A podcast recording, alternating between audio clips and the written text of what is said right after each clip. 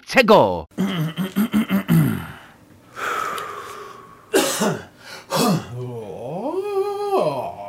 Red leather, yellow leather. Red leather, ah. yellow leather. Ah. Ah. Let's go. Pepper onion rice-a-roni or a pepperoni coney only, homie? Today, Wednesday, July 3rd, 2019. Five Finger Discourse, or This is the Problem with Everything, episode 93. I am Holiday Rob. How's it going, everybody? I'm Lowki Sapfoot, and it's going pretty good. I didn't get any goddamn sleep, and it's all my fault because i I've- spent most of my paycheck on a uh, Nintendo Switch and played Mario all night like a fucking 12 year old. Damn. Yeah. Good for you. I, Fuck You're making good adult decisions. Living the dream. Uh, you can hit me up at Holiday Rob on the Twitter and at Holiday Rob with two B's on Instagram, where I'm an influencer. Oh shit. Rob got like 20 likes the other day. We'll talk about that and more. Right. Uh, you can find me on Twitter at Sapfoot or on the Instagram, uh, Lowki Sapfoot, all one word, L O W K I Sapfoot. You can also find the show, uh, The Problem with Everything, is on uh, Instagram as well. TPWE.pod is our handle, our username, Alrighty. our. Uh, I don't know what I don't know what the kids are calling it. I don't know Our yeet. It's our yeet on Instagram. I can't figure out if yeet is good or, Or bad, or, or- if it's an exclamation, or if it's I've never. I haven't, philosophy. I haven't, I haven't nailed it. I haven't nailed it. I don't think I don't think there's substance to anything anymore. I think everybody just kind of does stuff assuming that the world's going to end before it matters. Considering I was out with LOL in the mid '90s, it's you're going to have a hard time selling me most slang. I, yeah, I was. Uh, I refused to adopt LOL from the beginning. I was. I've, I'm and an- I've been steadfast. I've I'm- never typed LOL. I'm obstinate Stan. That's because apparently that's a thing now. You're what? Oh, Stan. Stan, yeah. Yeah, Stan. I mean, I get that one. It comes from the Eminem song. Right, Speaking but- of Eminem, we uh, we'll, we'll talk about him later in the Possibly here because we don't know. Well, I, we will, but it's a secret.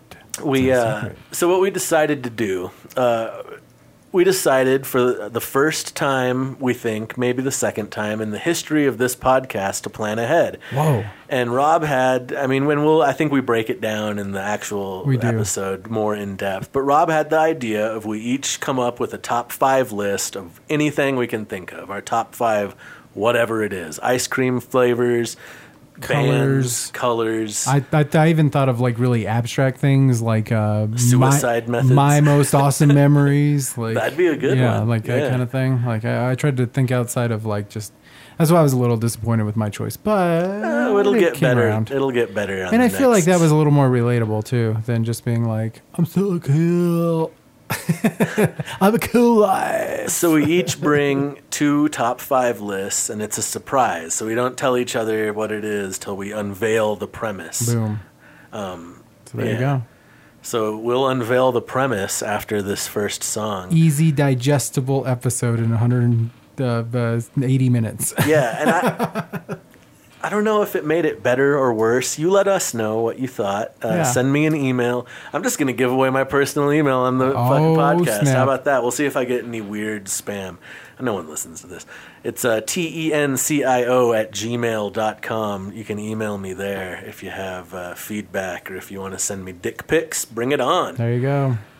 It'll be Yeah. good. it'll be it'll be I good mean, time. to be fair, I might publish them, but feel free to send them. Just know anything that hits my inbox will hit the hit the hit the internet. Uh, yeah, that was a fun episode. We were pretty awake for it mostly. I Even think. though I stayed up all night playing Mario, uh, yeah, it's incredible. I got Um, through it.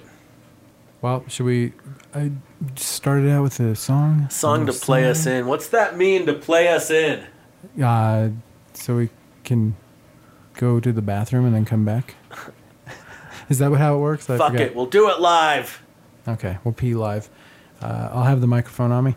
Uh, so this is "Sitting on My Hands" by a band I was in called Holiday Sail. So check it out. It's pretty. It's pretty. It's pretty. All right. I like keep expectations metered. Holiday Sail is the reason this podcast exists because I was in a band called The Isness, and we played.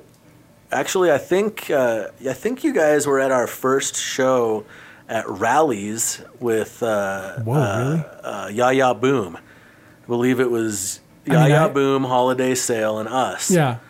Um, and that was our first, I think, our first show with the Isness. So Damn. That's when I met Rob, and then later Batwings happened, and now the podcast is happening. And you guys, uh, we even played a show with you, and we did it on the streets that one Ah, time. yes, the Fall Brawl. Yeah, Fall Brawl. Oh my God. Because they awesome. used to do Fall Crawl, which Yeah. was like a bar crawl that the Alibi put together every year with local bands. Um, and we also played that that year. We played both. We Oh, were- did we you? crossed the picket line, Nice. man. We, and so, and that's why I claim that I opened for KRS One. Yeah. He was at the Sunshine, and we were at like Moonlight? Uh, no, we were at, not even in the same building. Oh. we were down the street. the district, I think. Oh, okay. When that was a thing. Yeah. Yeah, but it was part of the same festival of, Fall Crawl, so I claim that we played with KRS One. That's wild. Yeah. Interesting. Fall Brawl was really fun though. We literally just I brought out drug out a PA system and a mixing board and we got everybody hooked up, microphones, mic stands. I don't even think we even got shut down. Did you get permission from whatever business you plugged into to use their power? We just used the city's power and the lights. Somebody had busted open the lights, and I'd been watching them for weeks, and I was like, they're not locking them up at all. They're not doing anything to like stop anybody. So Hmm. We might as well just do it, and we did, and it was a really awesome, fun time. And yeah, I don't think anybody knew we weren't supposed to be doing it. Yeah, nobody was did. having fun. nobody did. No, nobody had any. Even the cops walked by and they just waved at us. Yeah, it seemed fine. Ah, yeah, those heady lawless days. yeah. So here's holiday sail sitting on my hands, and we'll see you in some minutes. Let's go.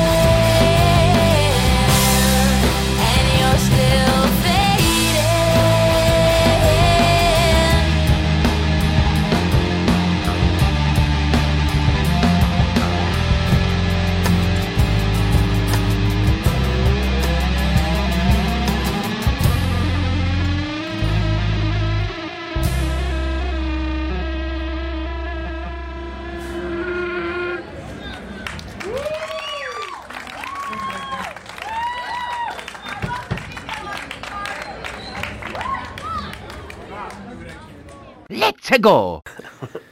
What? Sorry, sorry. I'm waking up. I'm waking up. It's been it's been a long week. It's been a long week. There's been a lot of things going on. I've been working a lot. It's busy season right now in the bar. You know, Yeah, because it's turning to summer. Everyone's like, I'm gonna go out and get laid. All the of a sudden. birds and the bees, all that pollen's in the air. People getting all frisky, all of a sudden people are um, smelling thighs. It's it's so it's hot. It's really hot right now. And if you've ever been to like a container park that doesn't have insulation, you know, Yeah. it's just basically having a box in Yeah. the sun. Um, and Those the- things aren't insulated. Well, there's like insulation between the buildings, but the I'm pretty sure the top is just the exposed metal. Like it- Really? there doesn't there's no drywall. I always figured it was like a faux top, you know, a little Like little space in there, like a normal ass building. Uh, I don't know. It doesn't seem like it, and it gets really hot, especially because one of them, one of the bars is above a pizza oven. Oh yeah, So today somebody was asking if our uh, our uh, air conditioner units were not working properly. And I was like, no, we're just above a pizza oven. It's like hot You're as like hell right now. You live in the world, all right. Sometimes you got to deal with that shit. I don't have air conditioning at my new place, and it costs a lot to run my electric uh, plug-in air conditioner unit thing. yeah. Uh, but I kind of, it's kind of like, yeah, this is, we're still in the goddamn world, you know? We try to build this little fucking pillow to live in, but Right. it's not, it's not the reality. Even The- though everything's paved, this, the, the world's still right under that shit. The elements will still uh, shine through or whatever. Right. The, the cliche of the weed poking up through the sidewalk, you know? So I'm kind of excited about this theme. This theme that we picked this week. Yeah, we decided to actually plan ahead. Is this a first? Is this the first time we've ever? I think this might be a second. well, let's just say it's a first. Okay. I'm I'm cool with We that. We planned a segment out. We still don't have a, a catchy name for it. We got to come up with some kind of catchy name. right. Surprise top five that almost rhymes. The uh the handful in the hole. Uh-huh. I like your interest there. It's like, oh, oh hey, yeah, yeah, yeah. Yeah, I, I there, was a, there was a roller coaster of emotions going on right there. So maybe, uh, yeah, but something like that. Maybe Anyway. nothing. Maybe the unnamed, the unnamed original premise. Well, I was like, well, this is the problem with everything, so we should just bring up a problem every week and then talk about it. But that's that's a possibility also That's- as well. That makes know. much That's sense. not the way I want to live my life. You know. But it's not about. I don't wanna Not about that way. complaining of. Pro, pro, you could. You could be a. See if there's a solution or come to some kind of idea of a solution to a problem too. Yeah. There's always that option. Doesn't always have to go bad. Yeah. There's a lot though. Are these lights messing with I your perception take right so now? much. Yeah, I like it. It's pretty good. Zoning out. I'm uh, allegedly I'm super duper high. Huh? Um, That's crazy. Yeah, under Who the federal jurisdiction of the United States of America, allegedly. Who would allow such things to happen The In a Lord lawless- God Almighty. in a lawless country? Okay, so this idea, this topic, this um, Yeah, whatever our was plan. it was it was a top five, but this was we like got a, to texting one another. We're like, let's uh, let's plan something. you know? Yeah. And uh, you said like a top five something like well top five video games was the Yeah. initial topic. Well, we were gonna have our uh, friend of the show, Michelle, here, uh, who was on a couple weeks ago, and she was a gamer. We touched on that a little bit in that episode, so we were gonna have her come do that. But then she couldn't come, and then it, but it still got us. It got our brains storming, you know. yeah trying to come up with something. So uh, I don't know. Somehow the premise was thrown out to do like a random top five. Just you bring your own top five and don't. But it's a secret. You don't reveal it till it's on the Yeah, on the air. On well, it's not air. Live in your on the- face on the binary. in the recording on on on episode. on that digital wax. So I'm gonna start with one I didn't go with, which was top five tweets. Just of all time. I I was just gonna go by the numbers, interactions, or retweets. Oh, of your or, own? Yeah, of Your- my own. Um, th- apparently, that information is basically impossible for me to find without probably paying for it. Really?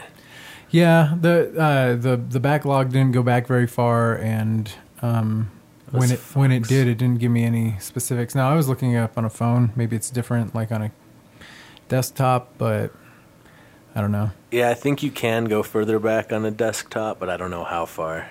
Yeah, and I find that odd. I find that odd to have a an app that can't do everything. It's creepy as fuck because you know they're not deleting a goddamn thing. Right. Someone has it, just not us. Well, I've always been pretty vague, except when I've lost my nut and launched into a tirade at somebody. and I'm I'm doing that less and less and less. And there's been a couple times where I've at least deleted from what I can do Yeah. to get rid of some of the negativity. But anyway, turns out impossible thing to do. Would have been funny. I had seen some of my funny tweets. One of them I sent to you, and uh, it was just I don't know, just that kind of thing. That w- I mean, I still could have picked one. I could have picked like funniest responses or just all around funniest or Well, and then I had another idea, which uh, we, I think we could still do at some point, is like tweets of the week, right? Like you pick one of your own, and then one of just whoever else's was like your favorite, I mean, funniest, or best, most poignant, most eloquent. yeah. Yeah, I have. I have I have one blowing up right now, but yeah. I mean, What's not that? like exploding. It's it's it's like twenty strong, but. nice. For me, it's pretty great. That's, yeah, we're we're bush league. We gotta fucking, you gotta. Every like is a blessing. you Just know? meter your expectations. That's all I'm saying. I need likes. I They- need digital love They flow to feel through, okay about flow myself. through me. yeah. Anyway, I don't know. It's just power. it. It's more just funny to see what what catches people's interest or take flight takes flight. You know. Yeah.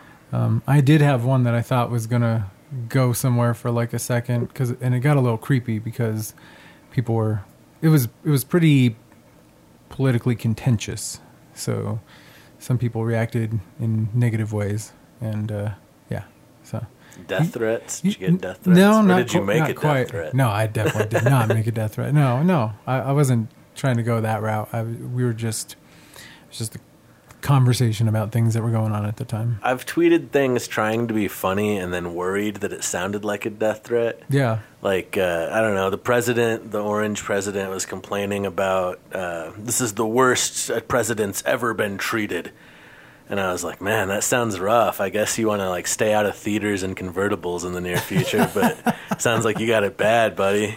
and and I could see how that could be construed as a threat on the life of the leader, you know. Right, right. Well, yeah. Um, but also, I don't But know. it's not. Disclaimer. It's, it's it's fun. So, did you have one you abandoned? Was there a top five you? Uh, no, I well, I I made that top five video game before we decided not to do it, but I didn't bring it with me. I guess I should have. I can tell you that uh, my number one was Rocket League, Nice. and No surprise. I believe To number two listeners. was uh, Super Mario Bros. Three. Ooh. Yeah, That's and then. Uh, Snake Rattle and Roll was in there somewhere. Aw. That's a good one. Yeah, that was probably number three, and then the rest I don't really know. I was Damn. I was still mulling it over when we decided not to do that one. Nice, nice. Yeah. Uh, so then the one I decided not to go with when you got here, I guess basically. I mean, Uh-huh. I, I was already pretty much not on it, but I was gonna do top five fair. this is kind of dumb, but top five fairly recent headlines, Okay. Um, which is kind of lame. But I, I guess because I could do a bunch. Well, okay, so this one came up today that I thought was pretty cool. And it says LA ice cream truck charging influencers double if they ask for free cone. That's such an LA headline. I have to like unpack that like it's fucking uh, physics terms in my mind. It's influencers. you know, like Instagram folks. Yeah. That, anyways, Chicks that show pictures of their butts from flattering angles. Yeah, they That's have like means, a, right? a ton of followers or dudes that do whatever to have and a then ton of products pay and- them to Well, people they just go around asking for free shit, and then they like take a photo and. So yeah, I don't know. It's, they got it all figured out, man. It's annoying. Sounds like a wonderful life that they're living. and tiring. But anyway, I thought I just thought it was funny because he was just like, "Well, I'm just going to charge him double," and I was like, "That's great, that's awesome." And they're both him and like the rest of the company officially are just like, we don't give a shit. We don't Well- care how many followers you got. Like, Is there a is it like the Mendoza line? Baseball reference, take a drink. uh, like where there's a, a limit of if you have this many followers, you're an influencer, or is it like the blue check mark on Twitter where you somebody whoever verifies that you're an influencer? I don't or know. How does that e, work? I don't even. I don't know how any of it works. I'm, I, you know, I was just happy twenty people liked a tweet of mine. So I am uh, no influencer. Am I, sir? No influencer. Okay, so then the next one. Uh, reports climate change worsen Europe's heat wave as globe sizzle to hottest June on record. I just feel like that one's an important one for everybody to know. Yeah, but it snowed last year, so global also- warming can't be real. It also hailed in Dummy. Mexico. Oh the yeah, other that day. shit was crazy. And yeah, hell's cold. How do you explain that? The Earth's flat, bro. Fucking it. Geoengineering. Geoengineering. yeah, Um, somebody on my Twitter, I think about that very uh, that very hailstorm was like, and you're trying to tell me weather manipulation isn't real? Like it proves whatever they're like. uh, I mean, I'm not saying it's not, but I don't really see how that proves it either. Right.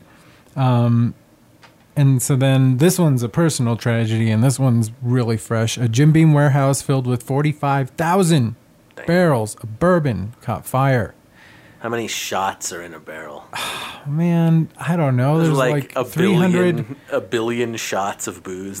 three to 400, uh, depending on the size of the barrel. And these might be massive barrels too, but I mean, not all of them will be, which is what's really sad because Jim Beam is like Ha- Basil Hayden, Booker's, Baker's, I think Woodford Reserve, and maybe one other one that I'm forgetting.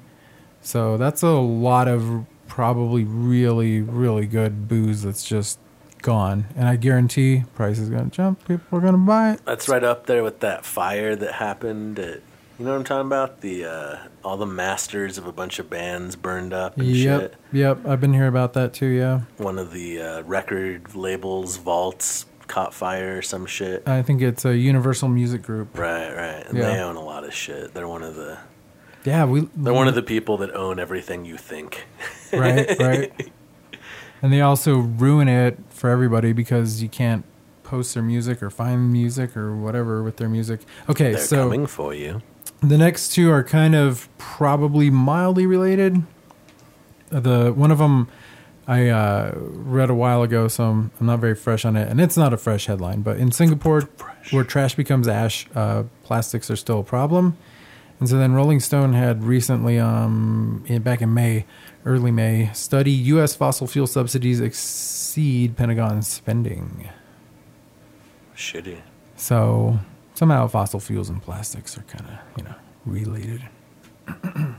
but anyway, that those are the headlines. Those are recent ones, but I I don't think those were probably the best that I've seen in a minute. So I didn't even try to go with those after a See, minute. you're you're doing things that require research, looking back through the history of Twitter to mine some sort of elusive gold, uh, or going back through headlines of the last several months, or to find whatever is most pertinent to a conversation.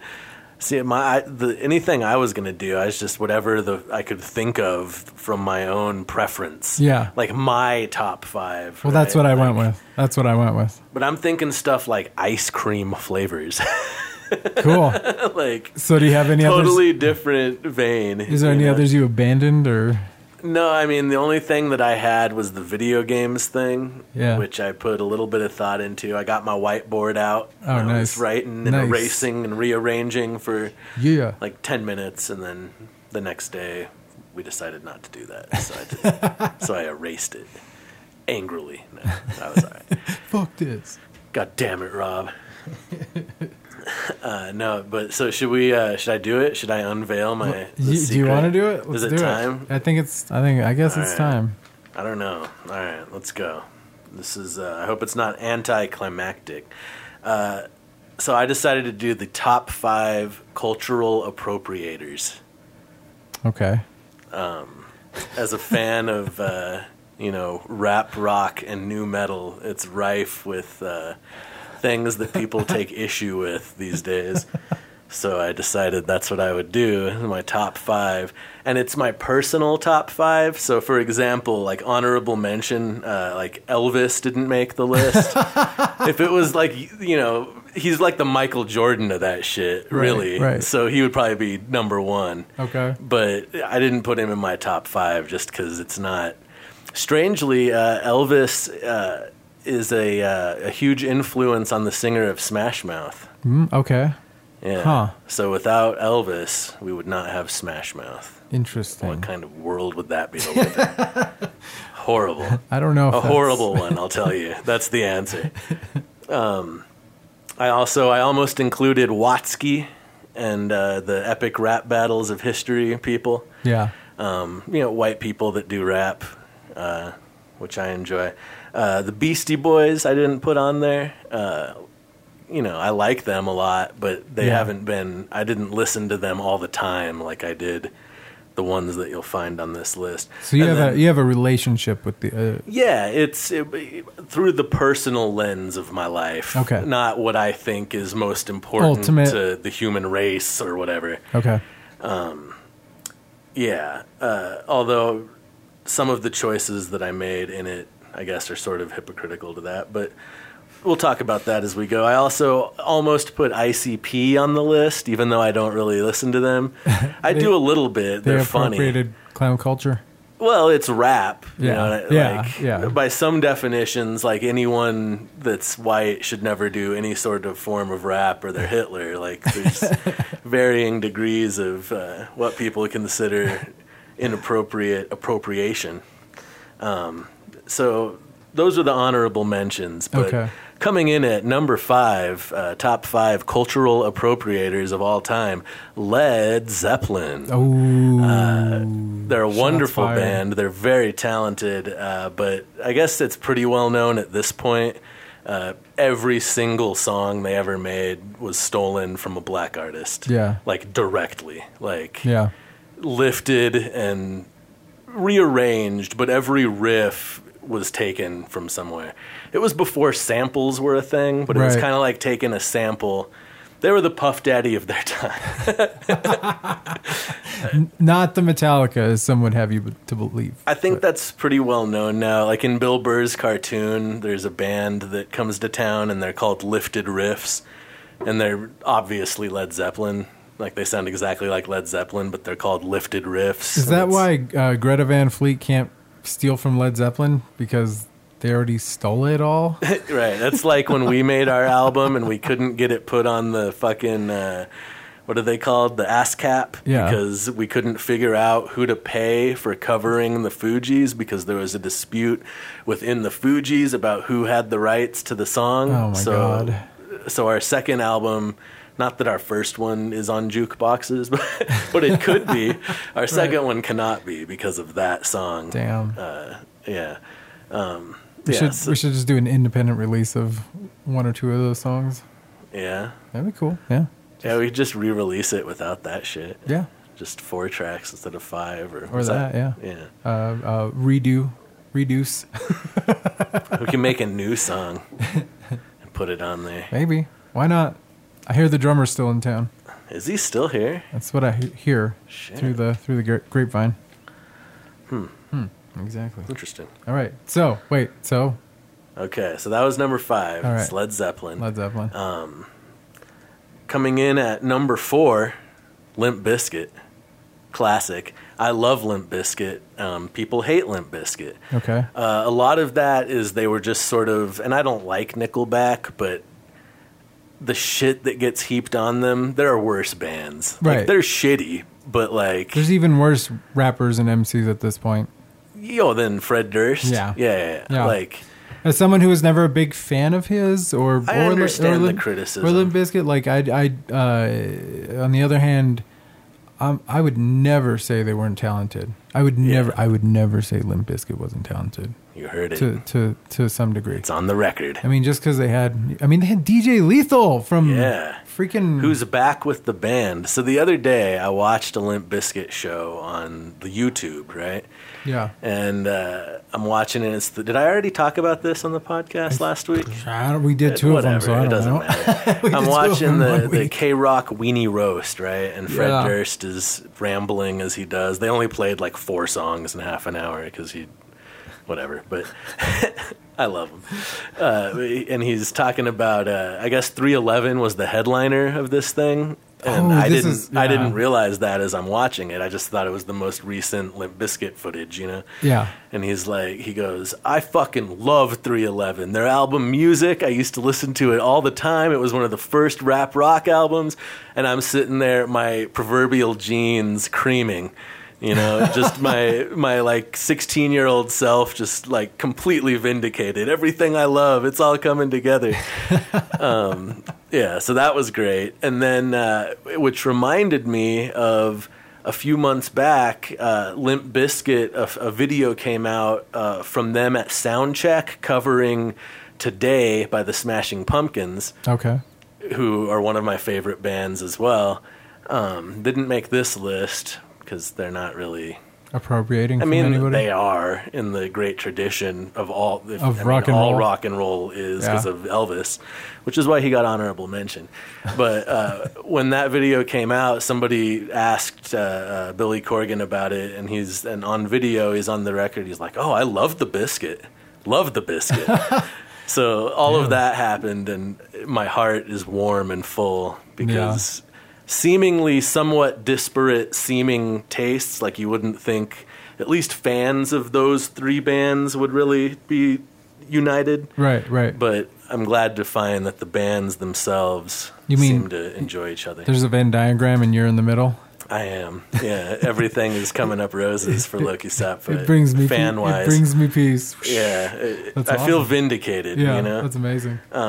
So they came in at number four. Okay. Uh, so it was a real hard choice between the Limp Bizkit and the one that ended up being number three. yeah. 'Cause they could really go either way, and it ended up just being since this is my personal preference.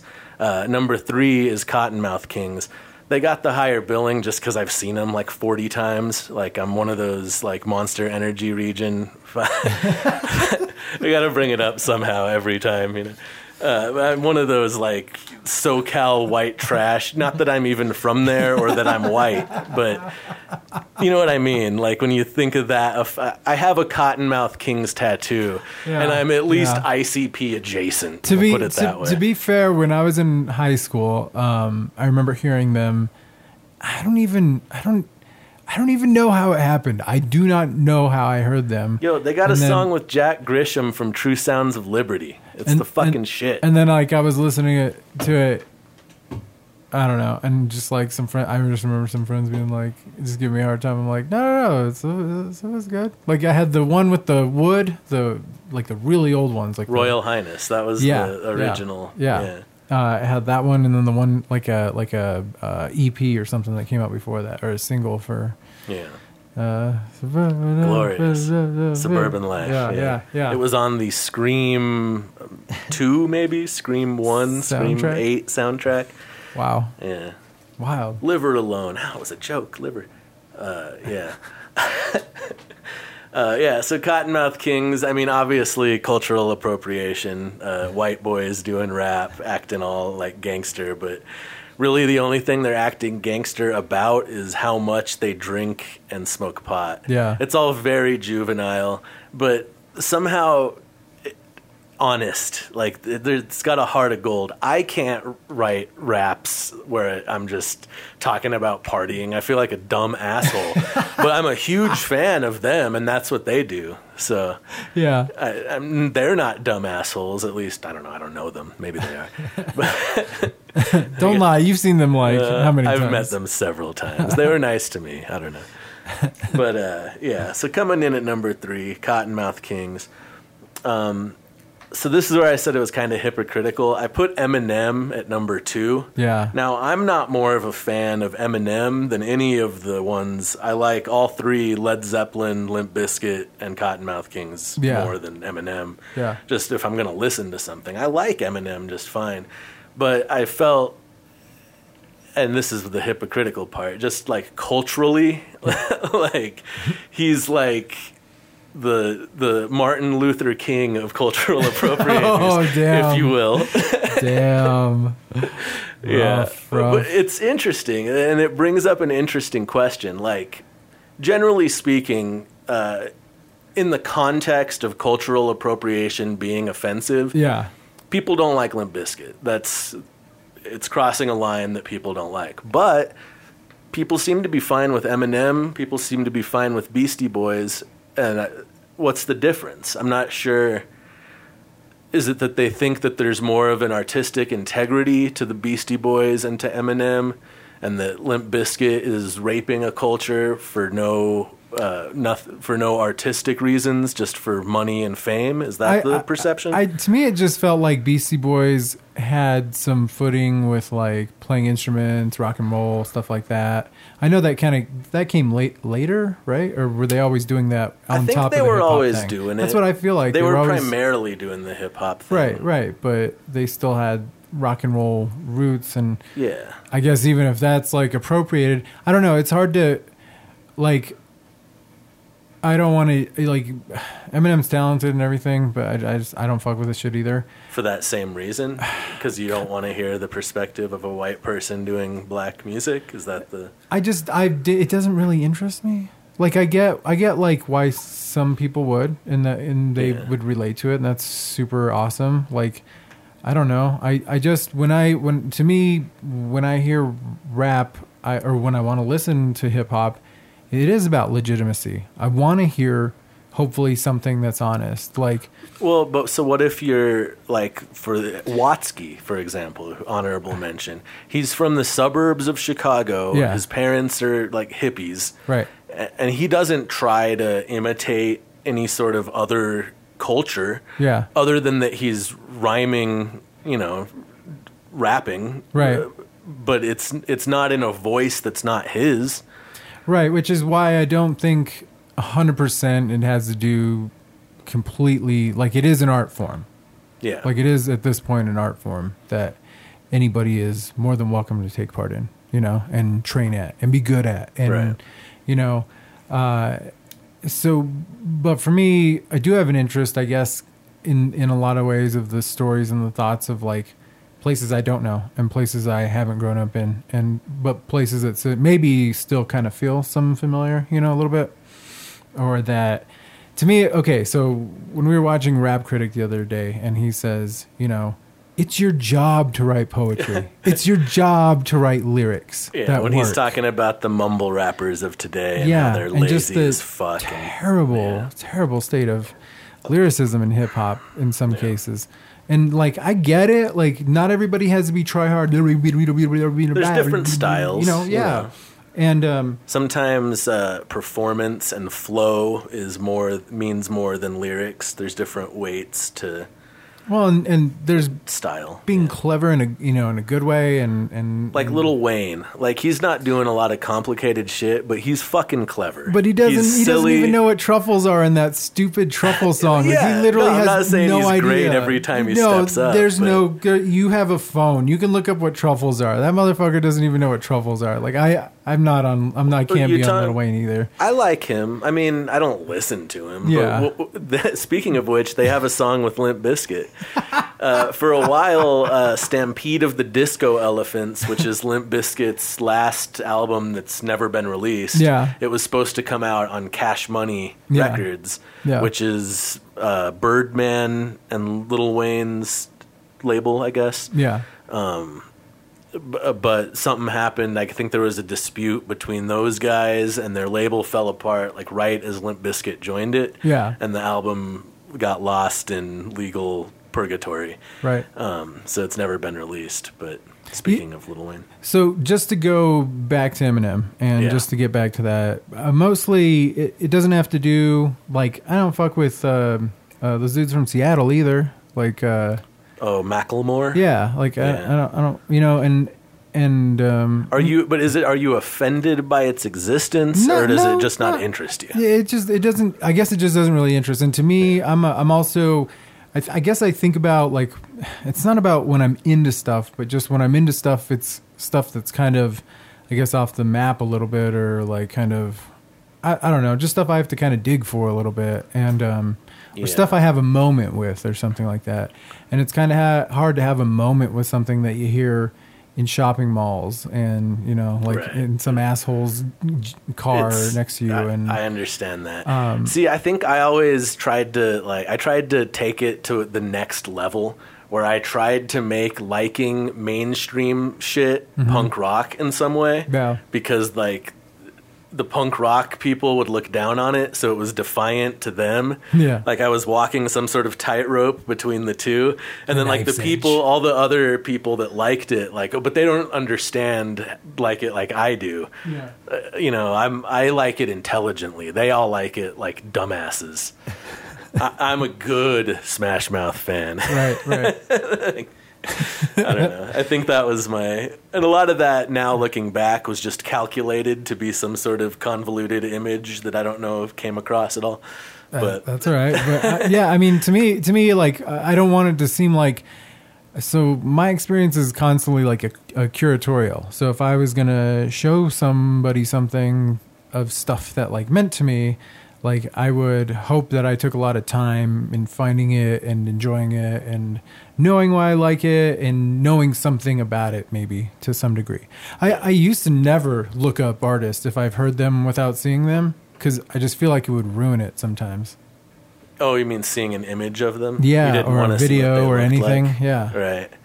So sometimes when I hear stuff, I don't even try and find out. what Yeah, that is like. interesting. Like when I found out what Kid Cudi looked like, I wasn't disappointed. It's just not what I expected. Yeah. I just wasn't expecting him to look like that. Yeah, He looks like some sort of like Puerto Rican Anthony Kiedis. Like I don't, it's very strange. amazing. So are we at the number one spot? Coming in at number one, peeking the fucking equipment. Uh, 311. Now, there was a time around when 311, uh, I think when their Blue album, which was their big breakthrough hit album, I think it's their second or third, it's their third album, but it was their big hit. Yeah. It's got Don't Stay Home and Down and I don't know, some other shit on it. It's Yeah. wonderful. Um, but there was a rumor in the world. This was around the same time when people were thinking that Marilyn Manson had had a rib removed to suck his own dick. Uh, there was a rumor that Marilyn Manson would throw puppies into the audience and refuse to come back on stage and play until the puppy was thrown up back on stage in pieces. Obviously, that never happened, or he would be in prison, of course.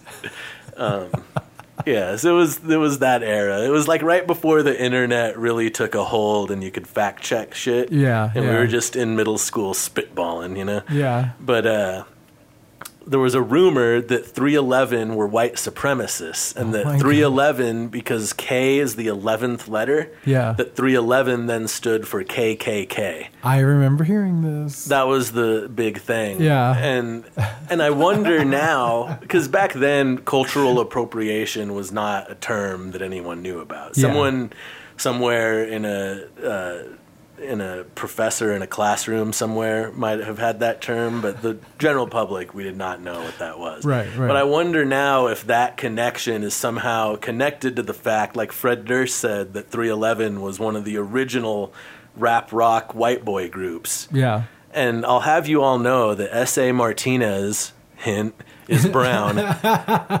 uh, so one of their singers is brown. Yeah. Uh, I guess people don't like to give him credit for that.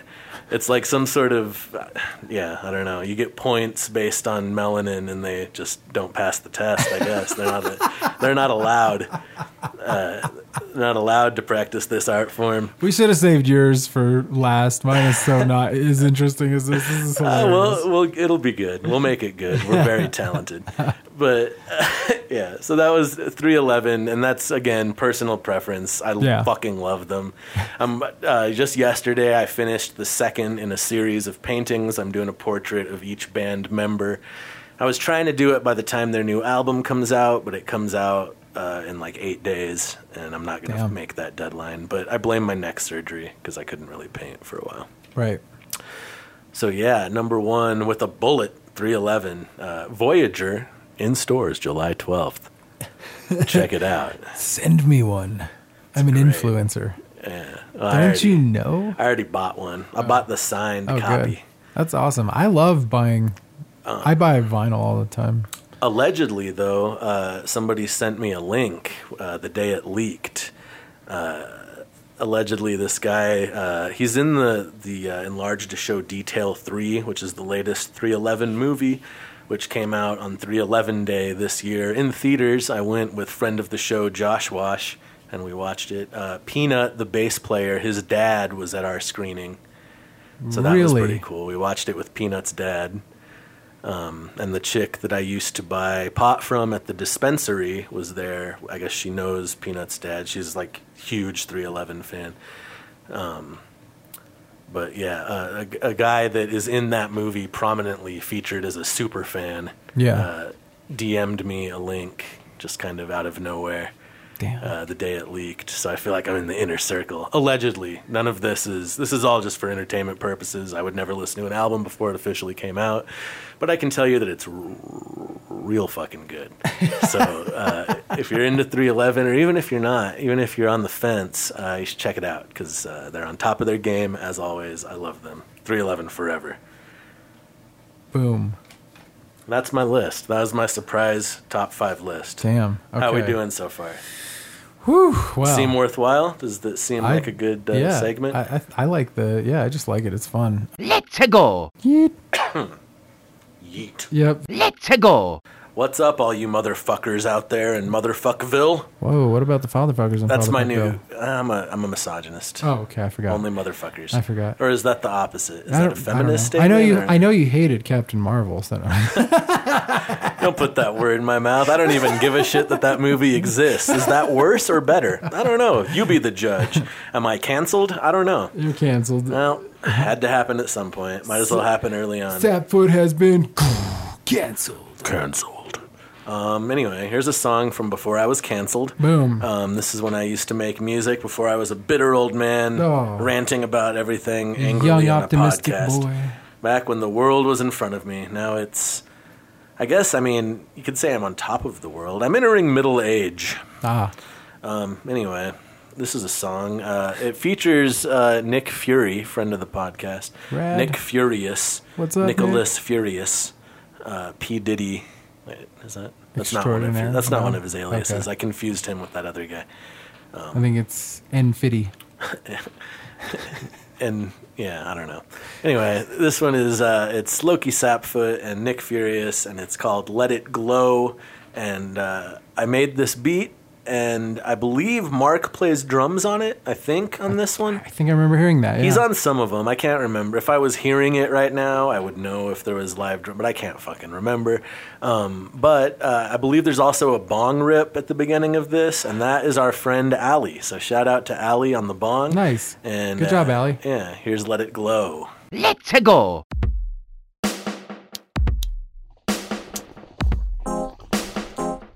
Let it glow, let it glow. Let it glow, let it glow. Let it glow,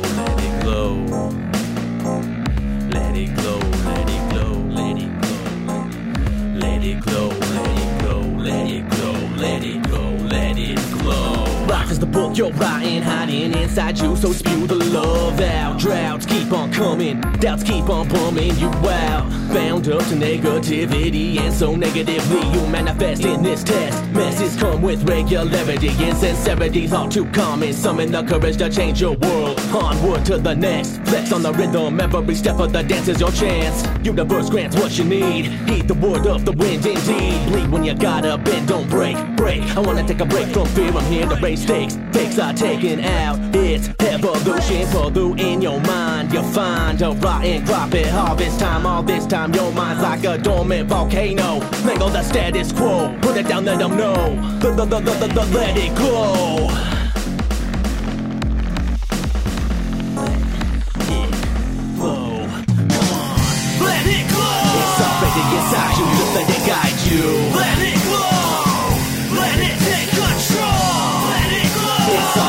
Inside you, just let it guide you. Let it glow. Every new day is a miracle. Let it glow, follow the light, and you will know if you're doing it right. Good intentions with lack of foresight leads one stumbling through this life. Am I right? In the signs, if you wish to survive. Alright, what's the plan? What we doing tonight? It's like we create the agenda, the ninja centipede and all contenders. Stand in the center, bask in the glow. Take off the mask, leave your skin exposed. Inhale and then explode. Lay seed, fertile flows will grow. Celestial spirals of silence. Down with the violence, no more tyrants. Insert the sword in the dragon's iris. Reserve the right to hold some things private. Furious and low key, penetrate your headspace. The sensei up in your mente. Swing for the fences, attack your defenses. Success, break it down to the essence. God bless this excellent experiment. Let it glow, lead the way to the pyramids. It's imperative that we spit the narrative. There it is, yo, there it is.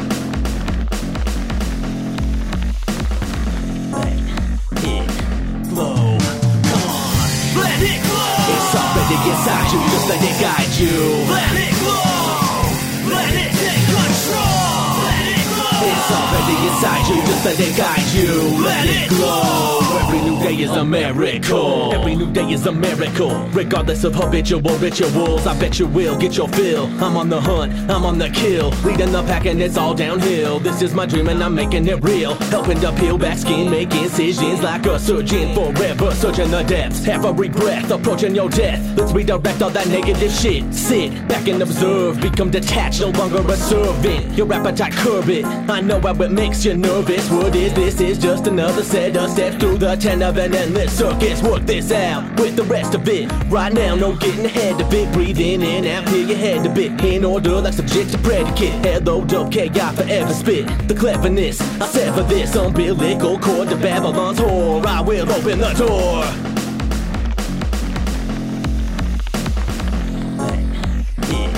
glow. Come on. Let it. It's inside you, just let it guide you. Let it glow. Inside you, just let it guide you. Let it glow. Every new day is a miracle. Let it glow. It's already inside you, just let it guide you.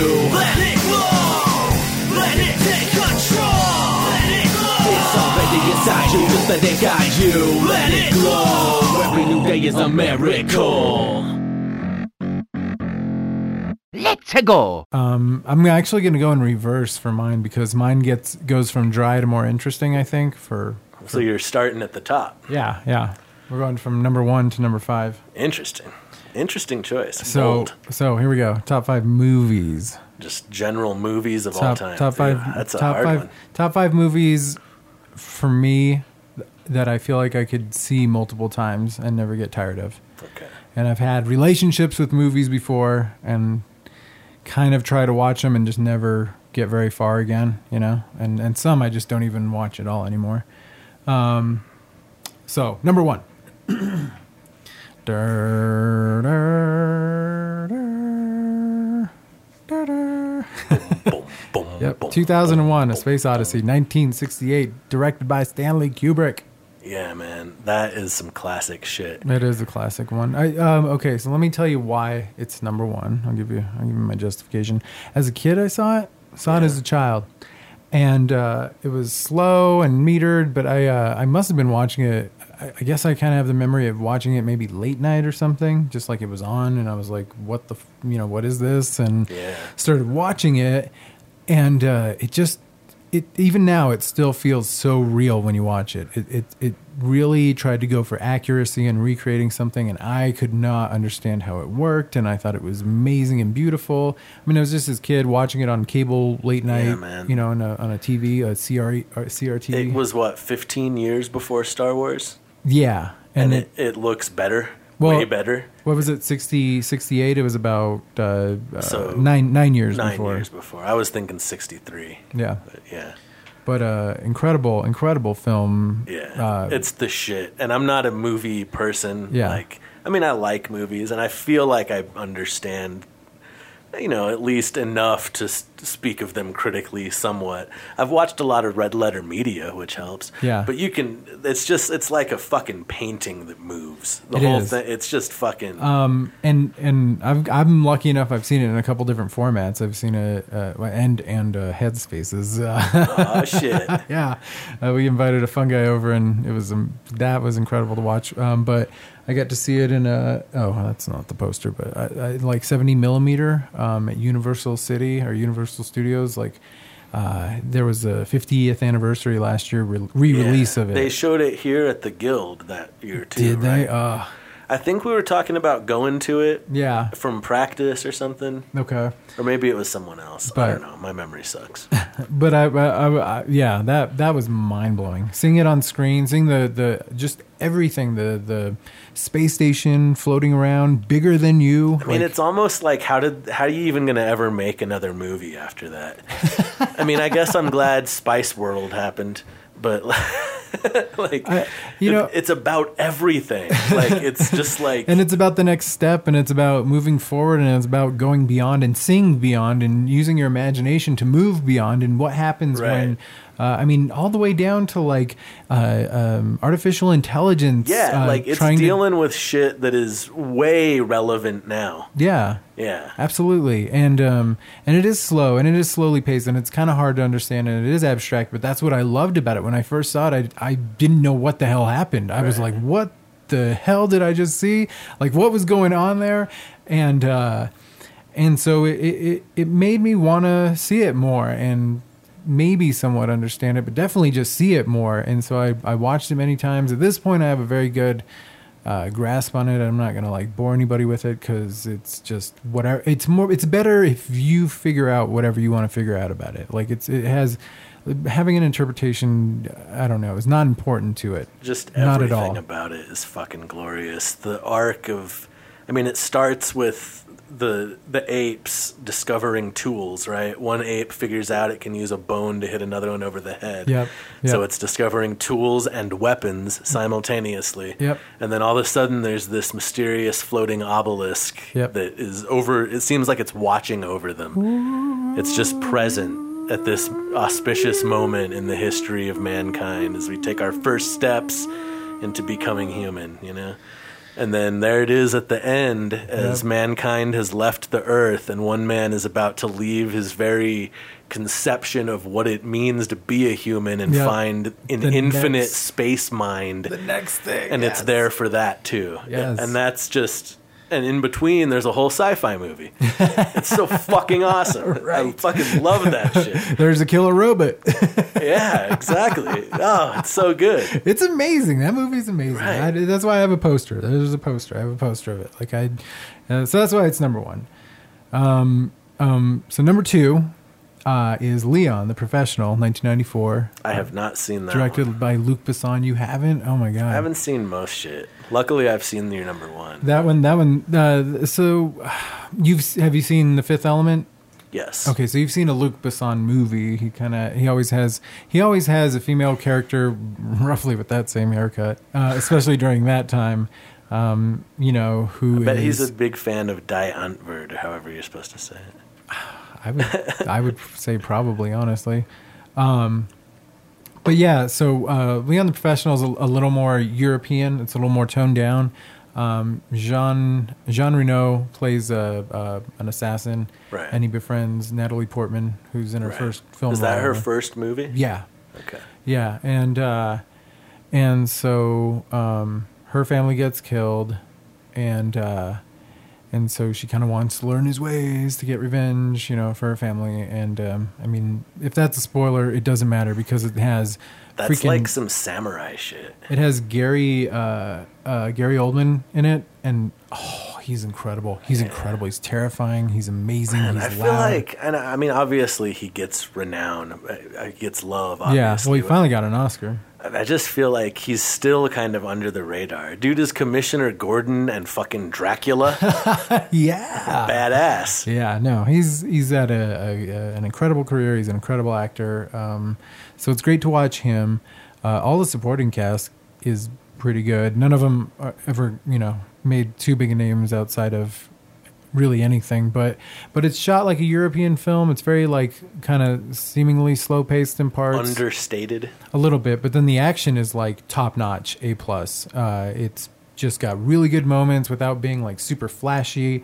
There's I don't with shaky cam. There's no such thing as shaky cam in that. In that What uh, do you know? What caused that? What was like you know No, like in the, in the cam. way that the isotopes ruined minor league baseball, in the way that Garth Brooks ruined country music. Chris Gaines? yeah, who ruined?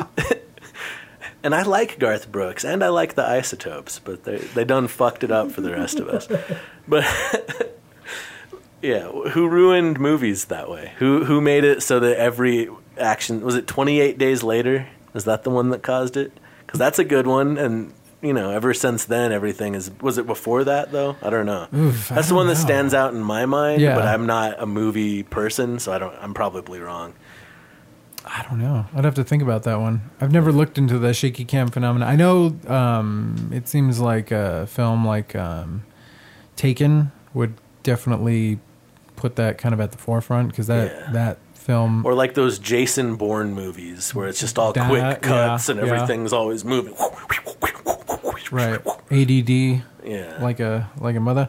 No, but uh, but yeah. So it's a fantastic film. Would recommend. There's a little bit of gonna have to check that. there's one out. constantly this like controversy surrounding some of the dynamics of our leads, but Oh, there's like a um, Lolita thing happening. Uh, initially, when it was written, yes, but in the to me, in the finished product, it's just I don't know, dude. Dude keep handles his shit. He doesn't fuck around. Like he's you know, um, I I don't know. I, I've never, I've never thought it you know w- was gonna. Even though maybe the the director's gaze or whatever, uh, whoever's you know shooting it and and making it, like even though his view might be in question. I never felt the character's integrity was in question necessarily. So, um, anyway, I'm going to move on from that. Let's go to number three. Number three. Number three, nobody's seen anyway. So, which kind of sucks, but Classic Rob choice. Only Rob knows about it. not really. I hope people have seen this because I can tell you how who who it has influenced. Okay, so it's called Sans Soleil, and it's 1983 by this guy named Chris Marker. that means without sun. Am I correct? that does mean without sun. France, Français. And uh,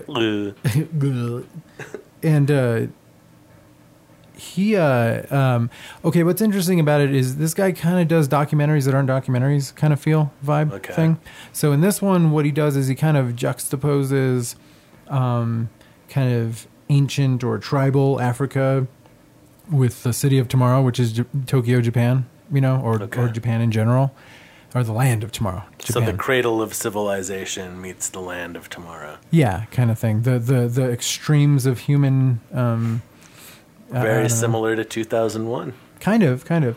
Uh, the thing is, you can't pull that right away. What what it looks like is just these various stories about different places that you're not sure are re- necessarily related.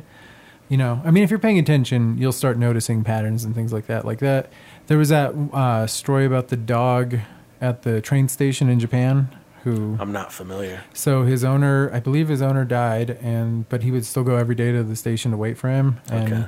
so like people would start feeding the dog, and then one day the dog died, and so they put a statue there to always remember, you know, loyalty of of whatever, Okay. a symbol of loyalty, I guess, really. Right. And um, so they kind of go over that story, but again, it's not told in like any story format. But the the what's really fun is how layered the commentaries are. There was one that was uh, another movie that was probably done around this time, which combined like uh, uh, Japan um, reflecting on World War II, so the terror of World War II in Japan, uh, the horrifying, violent, you know, awful everything that it is, and uh, but also video games. Mm-hmm. So somehow tying those together, not not that.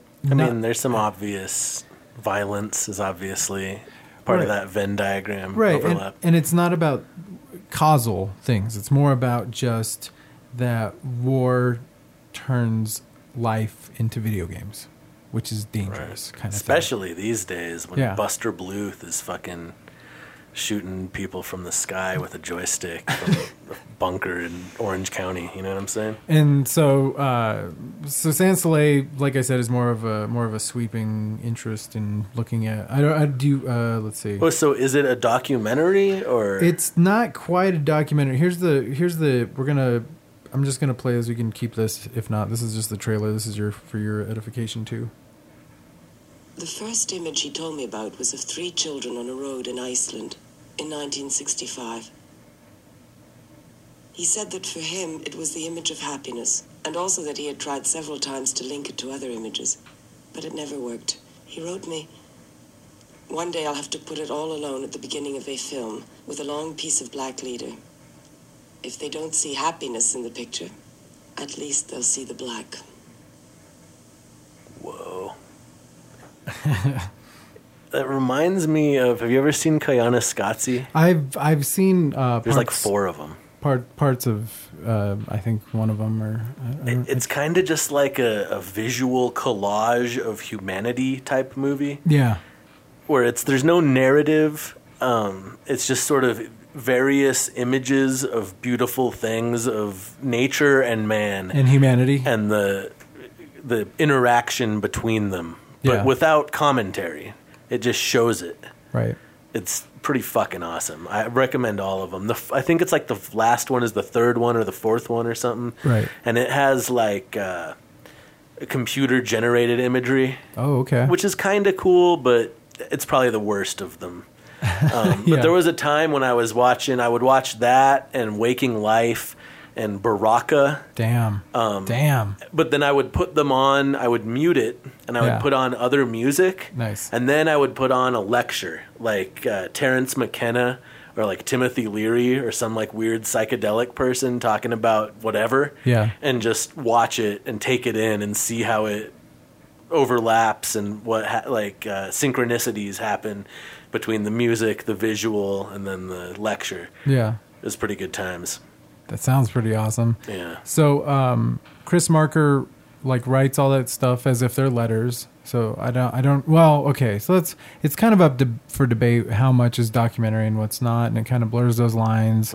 Um, but it's like she's reading letters about this person who's documenting. You know, as you can see, it started out with the with the three girls in Iceland and the happiness and he not not knowing what to, and then he follows it up with a with a jet coming out of a Right. a, a bay of um uh, aircraft carrier Right, and that like juxtaposition of imagery of but it but all the Yeah. all the juxtapositions fell fall short to some degree yeah, um and and and and so it's kind of just in the moment a study of of of images and how they do and how you react to what them they invoke, what they mean the weight of them what they carry and things like that how they interact with each other. So let me tell you where how we how Chris Marker has made his I guess mark.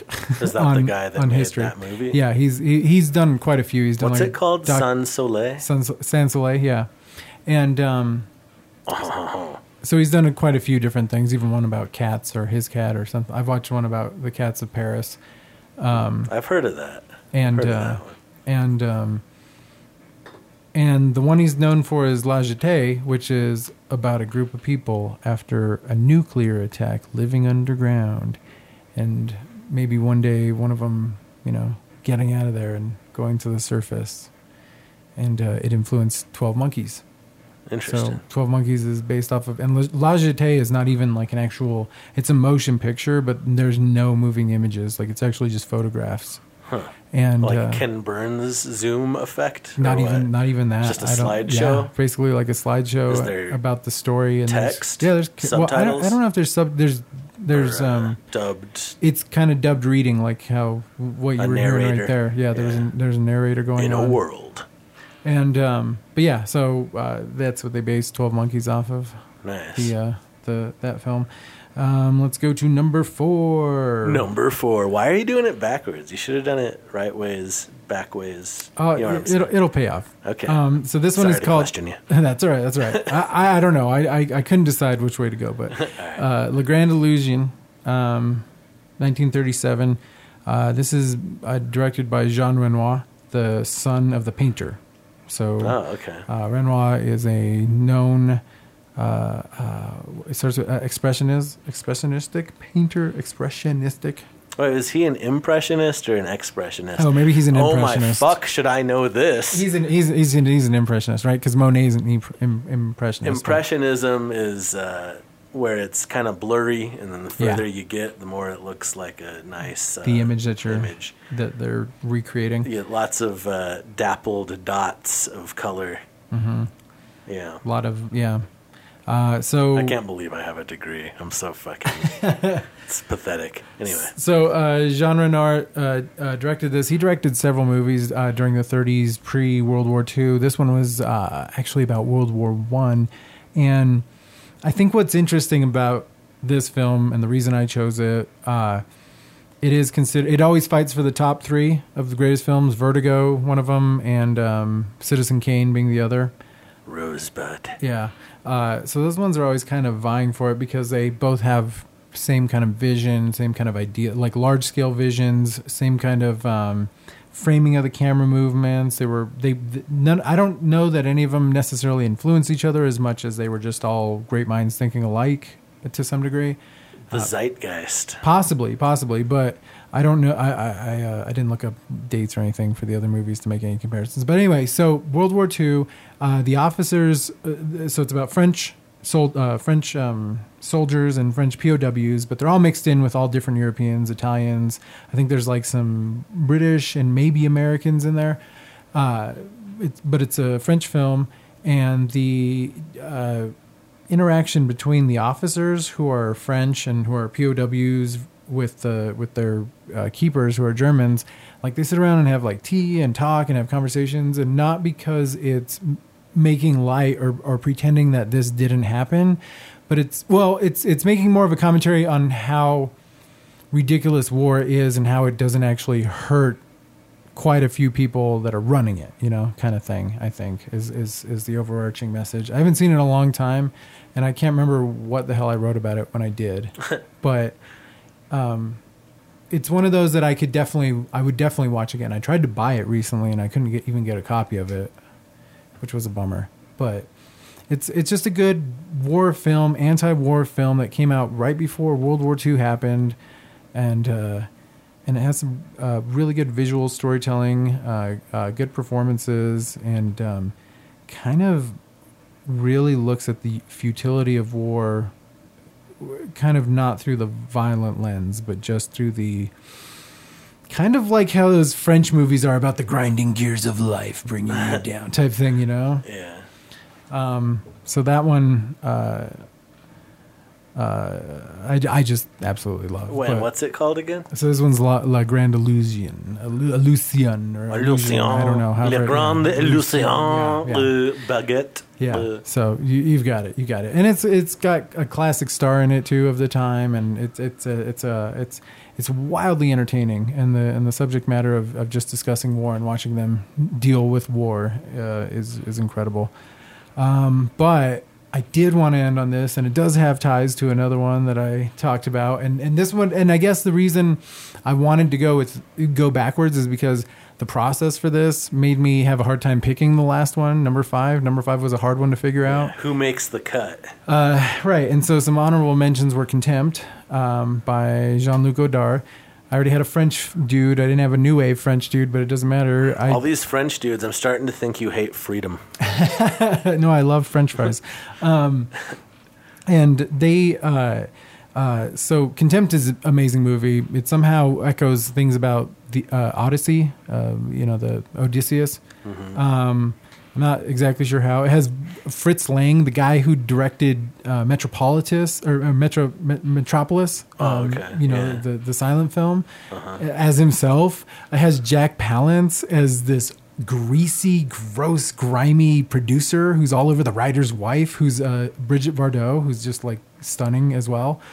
And so it's a it's a phenomenal movie. Would recommend, dude. It's so good. I love this film, and it first couple times never made sense. The only other one I'd probably throw on there is like a. Uh, no, I'm not even gonna go with that one.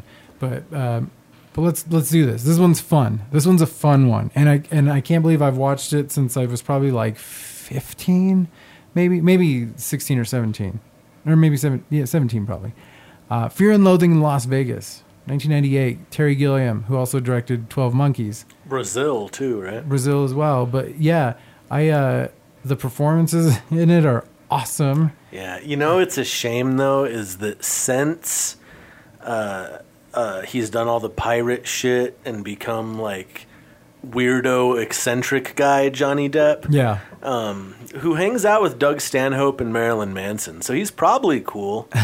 but um, ever since then, when I go back and I watch Fear Older and movies? Loathing, Yeah. Fear and Loathing especially, Yeah. all I see in his performance as Hunter S. Thompson Yeah. is that fucking pirate guy, right. and it's a shame, you know. See, I'm glad the imprint of that movie really got on me more. And I, I have, I mean, I've probably seen maybe three of the five pirate movies, maybe once, maybe one of the first one twice. I've just avo- I don't, I don't, I don't care. They're not for me. I'm Yeah, not. I don't like, give a shit Pirates are cool. I think pirates are cool. Well, kind of, uh, maybe not, but it, Yeah. the idea of a pirate's cool.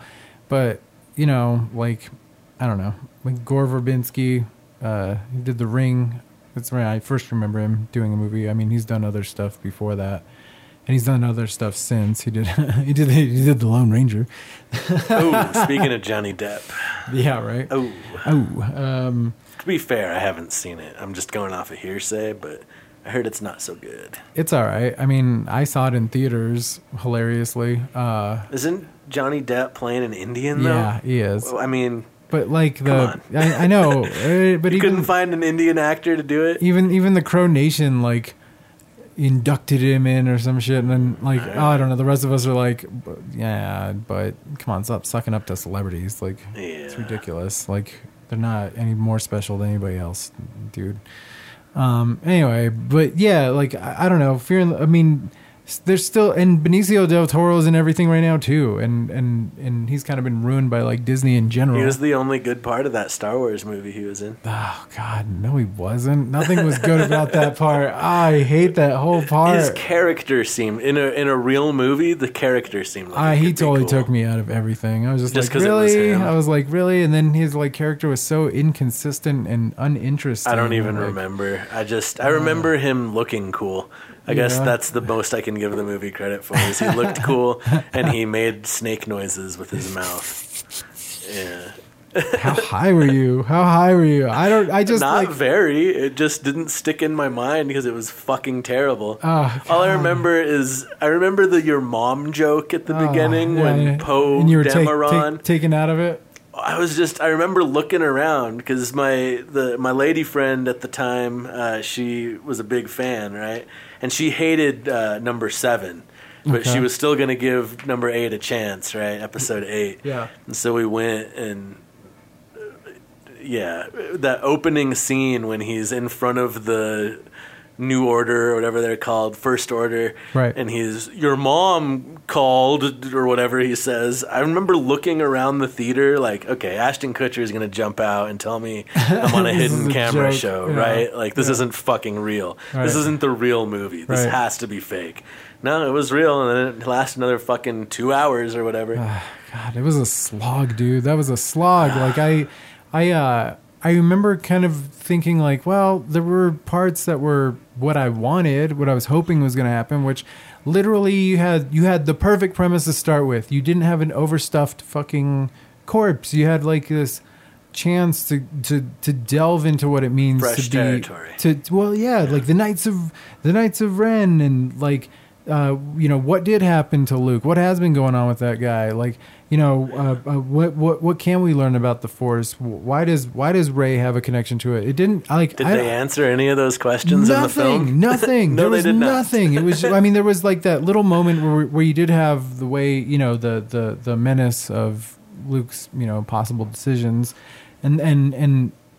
But we never we never really delve into that much or very far, and it just that was the problem to me is that they were trying to stuff in this whole bullshit storyline, which uh, you know I don't blame the actors or or anybody the like love story or well the, just the it was stuffed in like oh man as soon as as soon as as soon as I saw uh, uh, uh, Finn running around and I was just like oh there should be slippery banana noises like Oh, when, when whoop, whoop, his like when rejuvenation suit and yeah it's squirting. like He- fluid everywhere. They, they Yeah. first of all they missed out on this awesome chance for Poe and Poe to uh, try and save, you know, keep him safe during this like really dangerous time and work on trying to get him somewhere.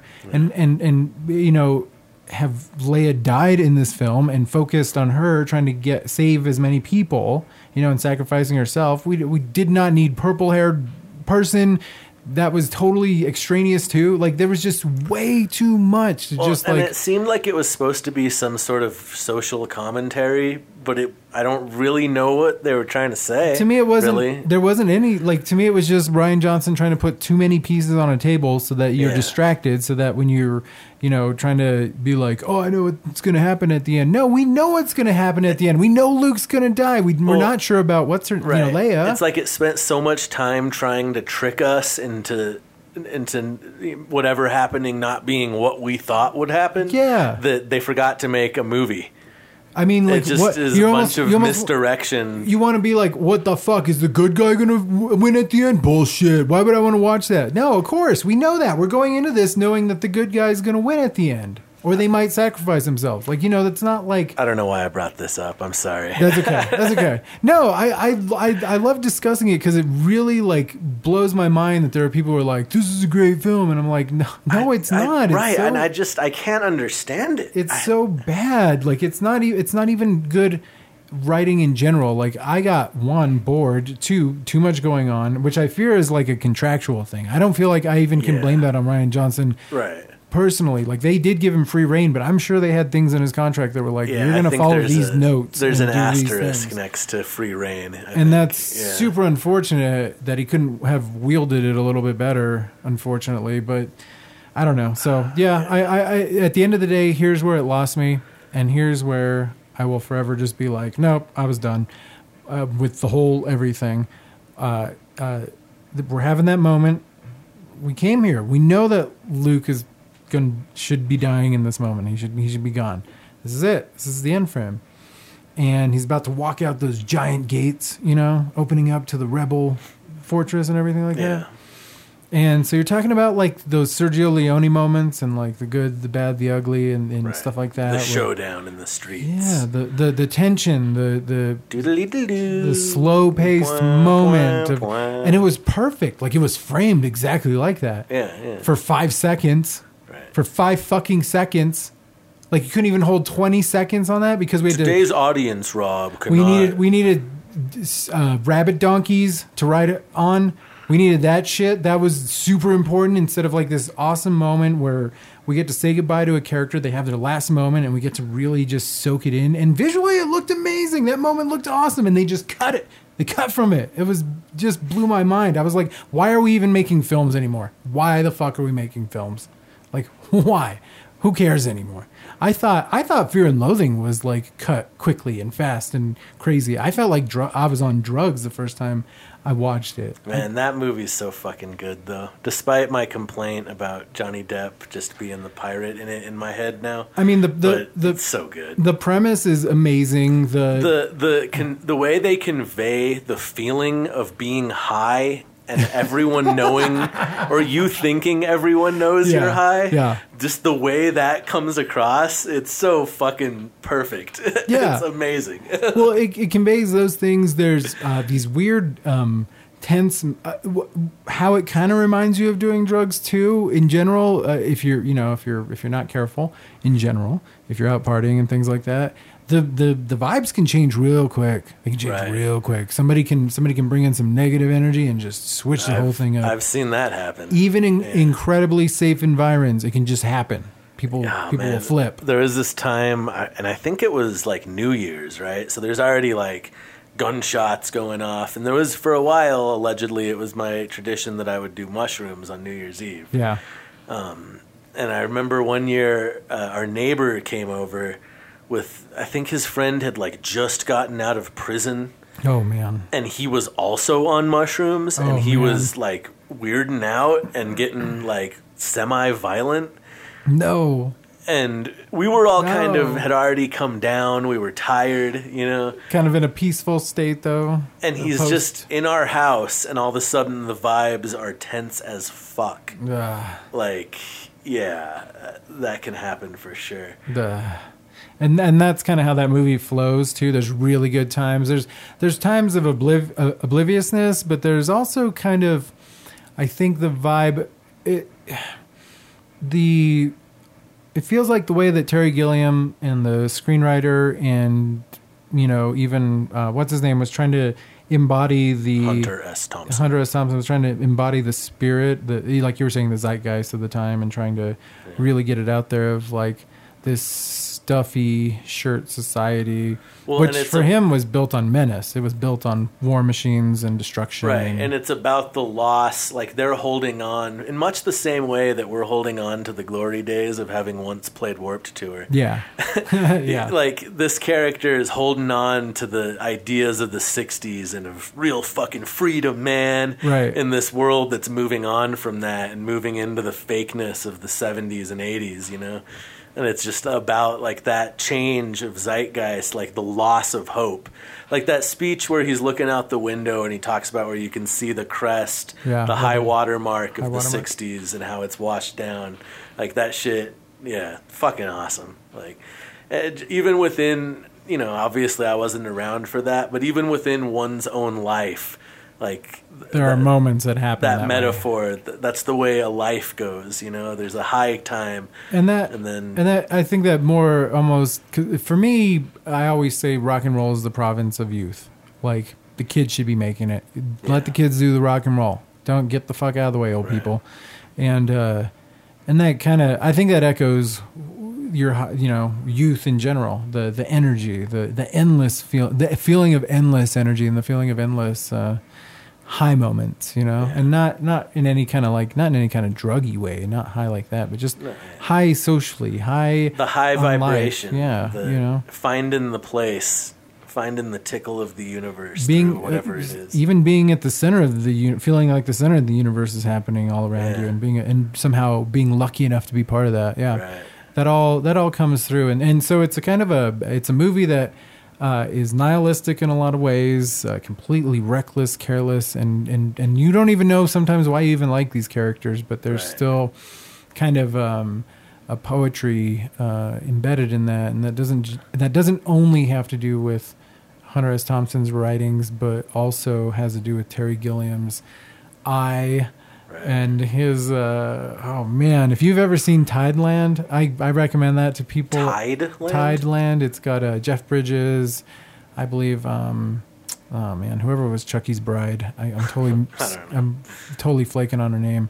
She's awesome. I like her, but uh, she's in that for a minute. But it basically uh, um, is focused on this girl who's who's found herself abandoned and in this horrible place, like this open wasteland, but it, it's kind of told in a very fairy tale sort of way, but it's terrifying. It's kind of gross and weird and freaky, but I don't know. I mean, it's awesome. There's very few films that just make you kind of feel unclean like that.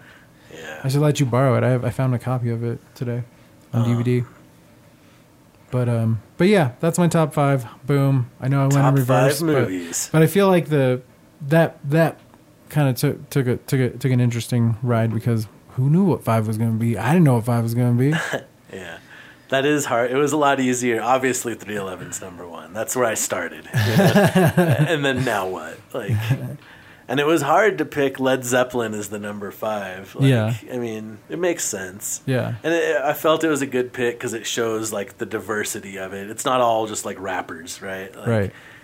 the diversity is a funny way to put it, I guess. But I guess I feel like you get a better read of somebody's lower numbers because those are probably ones they have liked for a long time or you know they have there's some personal more of a choice is made there. yeah yeah More when you, deliberation, when you get to the top three it's like well right? If I think I think if maybe maybe not maybe maybe it's harder to pick a number one but you always I, I would feel like people would know what at least their favorite movie is so Yeah, you know. that's yeah. Uh, top favorite is easier than fifth favorite. right or what or what would you watch right now? And that was kind of what even my top five was based on like what would i watch again like without question right away? And these are films that i would totally watch again without hesitation. The only honestly sometimes the only reason i don't watch them a lot is because i don't want to get tired of them i i I leave them be.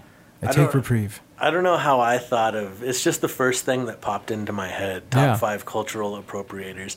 I mean, obviously there's a personal connection. If you've heard Bat Wings for Lab Rats, obviously there's some of that going on. But Absolutely. what bugs me about that whole the whole thing, Yeah. it's like I'm half white, half brown. Yeah. Do I just not get to do anything? Am I just not allowed?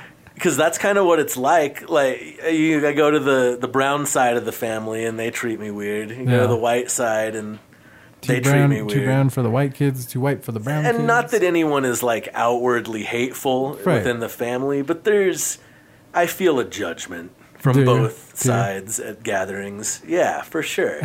and but and then by in, in that same way, it's like somebody can't practice an art form that another race invented. Yeah. I understand if you're if the the the reason you're doing it is hateful or insincere.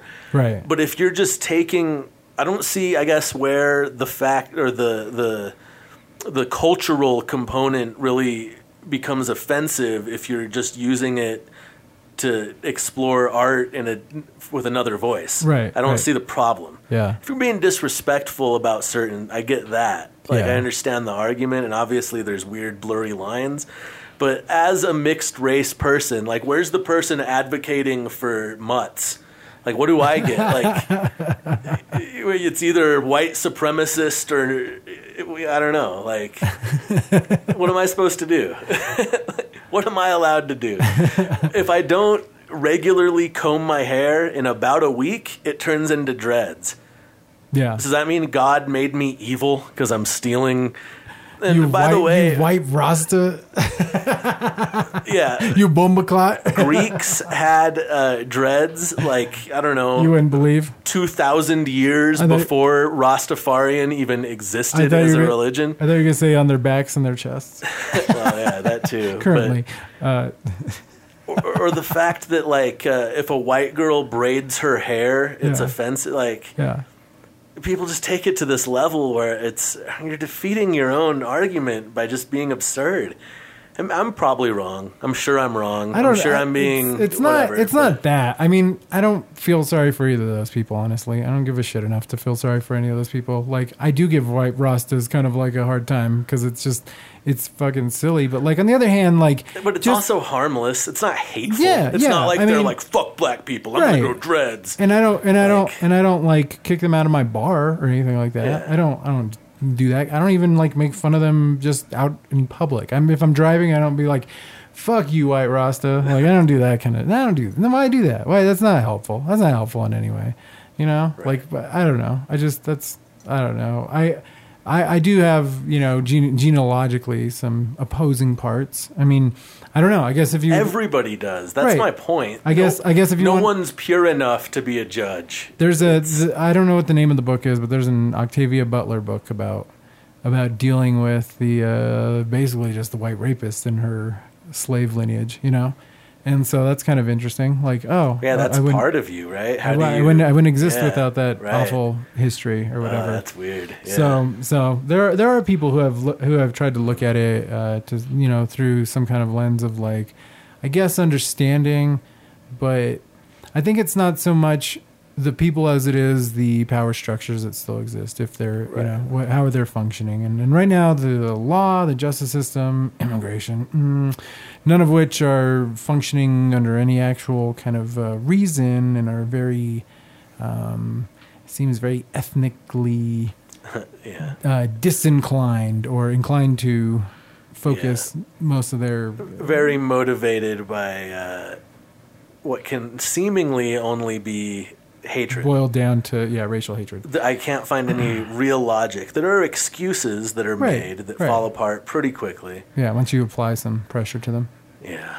But yeah, I yeah, I I mean I feel you. I've I've, I've felt like that too. I don't you know you I'm I'm to some people very like uh, racially amorphous, if you will. Right. Well, I, yeah, I thought you were Asian for like Yeah. the first six years I knew you. Right, I right. didn't even, And most- I had no idea. Most people do. I never really thought about it. Yeah. know? And then you said something about being native or something. I'm like, oh, oh, Oh, And maybe it was the first time you sang "Hey Ya" in the way you, when you used to. It's like, man, that is the most Native American sounding ass version of "Hey Ya" by Outkast. that drum is on point.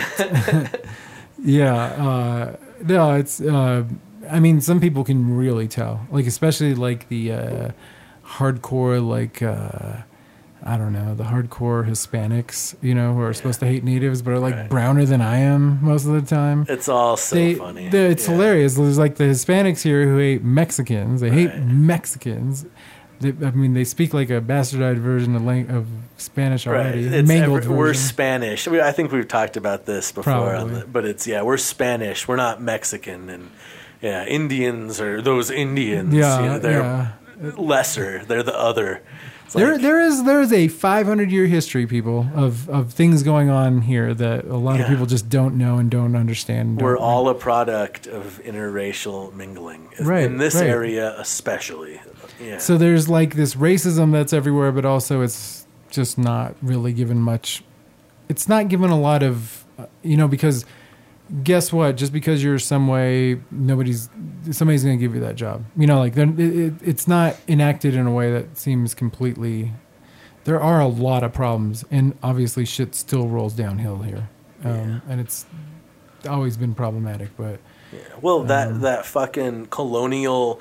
They used to have those posters, right? That, that or uh, not posters, but they were charts. People Yeah. would make paintings of charts of racial purity, oh, that, and there yeah. were names like uh, what it like octoroon or whatever. If you're like an eighth black, or wow, like okay. depending on the, I don't know if I'm saying that really but mapping it out though. Huh? the levels of racial purity basically and from white whitest to black and all the levels and they had names for all of them and it showed the hierarchy of who's better than who so that's and and i'm serious and people No, I know, I would argue and that's part of the colonial you know, back in the day, like Coronado and all that shit, when they were conquering this Oh, area, yeah. like that was how they thought, and that's still alive and fucking well in Oh, New yeah. Mexico. And Oh, yeah. I assume Texas and Arizona and this whole area for sure. No, Yeah. there's all kinds of weird, crazy shit here. I mean, yeah, Yeah. yeah. I don't know,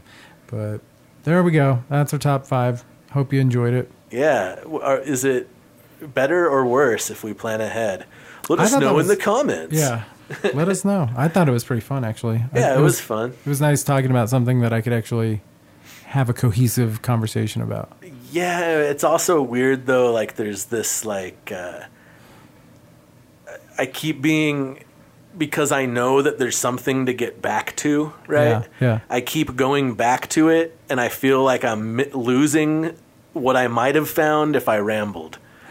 You know what I'm saying? it's like this uh, this push and pull of the sweet spot between the spontaneity of the conversation, which Yeah. is what we usually do, and the plan, and letting that actually I feel uh, like- I feel produce like- something more coherent. I feel like the only thing that we lose through that is is is initial missed points. So, there, so there's Yeah. points we're trying to get to, and then we get lost, and then we go further somewhere else, and then we just like totally miss the miss the mark on what we were trying to talk about before. Yes, we do come up with some newer other ideas that probably wouldn't happen. Kind of like how we just went off like on a diatribe about New Mexico's racial diversity. Right. uh, totally un. Um, well, no, I mean it came from the, the cultural appropriation. no, I just mean unprompted. racial- Like there was no there was no prompt for that. That just kind of I think it just kind of came it, out. It evolved from the We're getting real meta here now. We're talking about our actual the process. podcast here. about the podcast. They're like, dude, guys, come on, the fuck Fibonacci spiral, man. Spiral out. I'm done. I'm done. I've already turned it off. Just get to your last song. What's your last right. song? What I don't know What is our last last song. Um, mission translation. That's what we're. That's what we're on. Yeah, that that makes sense That would be a- thematically. That'd be a good one. yeah, about uh, trying to to bring what's inside of you outside, so that other people can, in some way, experience some translation of it. Absolutely. It's, Yeah. it's a good. It's a good top five. I'll never finish. know you see the same color green that I do, but we do our best to translate. That is Z phone, bro. Is that teal or turquoise? Is the dress black or is it blue? It's blue and gold, and ah, dim and dim, red and yellow, red and yellow. Oh, black and yellow. whatever it is. I don't know. Actually, I kind of like that guy. It's Wiz Khalifa. Anyway, this isn't Wiz Khalifa. This is Bat Wings for Lab Rats, Mission Translation. We'll see you maybe with a guest. Hey, you never know. We'll check it out next week. I'm not, I'm not making any promises yet. Okay, bye. I love La- you. Later. Let's go.